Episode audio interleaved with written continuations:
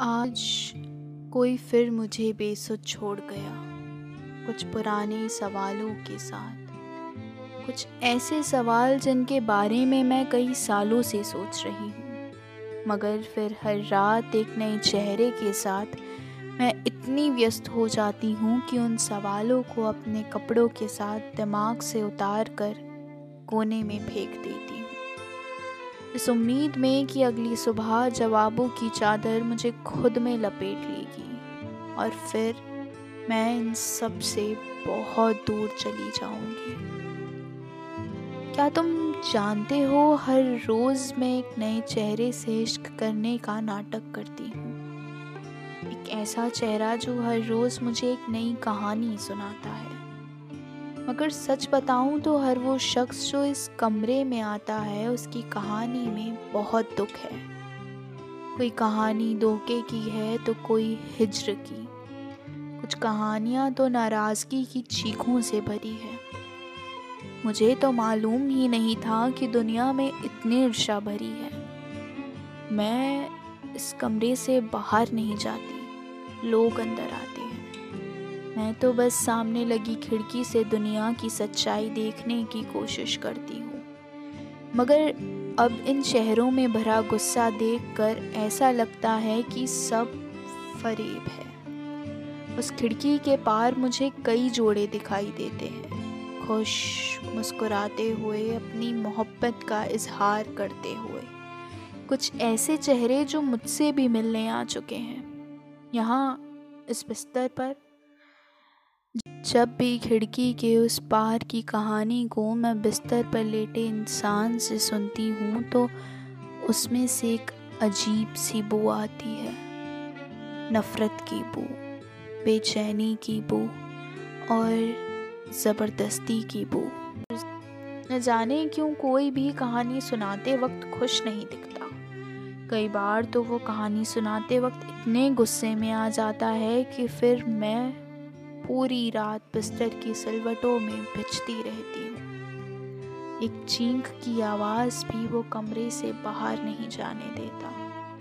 फिर अगले दिन इतना सहने के बाद भी मैं किसी सरफिरे काफिर सी तैयार हो जाती हूँ। गुलाब के इत्र में खुद को भिगो कर रेशमदार साड़ी में अपने उभरते जिस्म को छुपाकर, मोगरे की एक बेल सुलझे बालों में उलझाकर ताकि नई कहानी लेकर आने वाला शख्स ज़िंदगी की बू से कुछ देर के लिए ही सही दूर हो जाए, आज़ाद हो जाए। मैं नहीं जानती कि मुझमें ऐसा क्या है जो उन मर्दों को इस कमरे तक किसी चुंबक सा खींच लाता है। मुझे नहीं मालूम कि क्यों समाज मुझे गंदा कहता है। मैं तो अभी तक समाज से मिली भी नहीं। उसे कैसे मालूम कि मैं सही हूँ या गलत?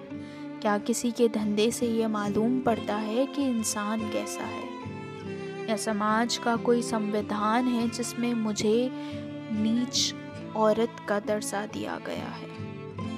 मैं तो सबको खुश करने की कोशिश करती हूँ, चाहे वो जज्बाती तौर पर हो या जिस्मानी। ये तो सामाजिक नाकाबिलियत है कि दो बेमेल जोड़ों को तोड़ मरोड़ कर समान ढांचे में आकार देने के बाद भी वो एक दूसरे से पूरी तरह जुड़ नहीं पाते। नाकाबिल है समाज फैसले लेने में। ये तय करने में कि जिन दो लोगों का रिश्ता जबरन बांधा जा रहा है, वो सच में साथ रहना चाहते हैं या नहीं। क्या वो इस काबिल हैं भी या नहीं? क्यों दुनिया भर की विचारधाराओं में दो लोगों को बांधने से पहले ये नहीं जान लिया जाता कि उनकी मर्ज़ी क्या है?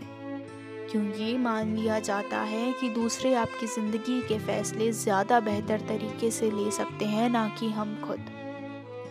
दिक्कत समाज में है और आरोप मुझ जैसी कई औरतों पर लगाए जाते हैं। हम तो बस उनके गलत फैसलों पर अपने आंचल फैला देते हैं। ताकि एक टूटा हुआ घर बच जाए।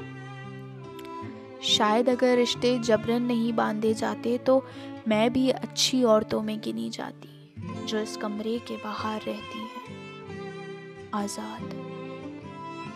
बाहर की दुनिया हमें सही और गलत के तराजू में तोलती है, और अक्सर गलत वाला तोल भारी होता है। मैं तो बस सबको इतना कहना चाहती हूँ कि गम सुनने वाला और उसे मुस्कुराहट में बदलने वाला कभी गलत नहीं होता। फिर चाहे वो बाहर की दुनिया के लोग हों या हम बिस्तर पर रहने वाले। खैर, देखो ना, बातें करते करते कितनी देर हो गई। शाम होने को आई है। मुझे अब जाना होगा। एक नई कहानी बदलने के लिए।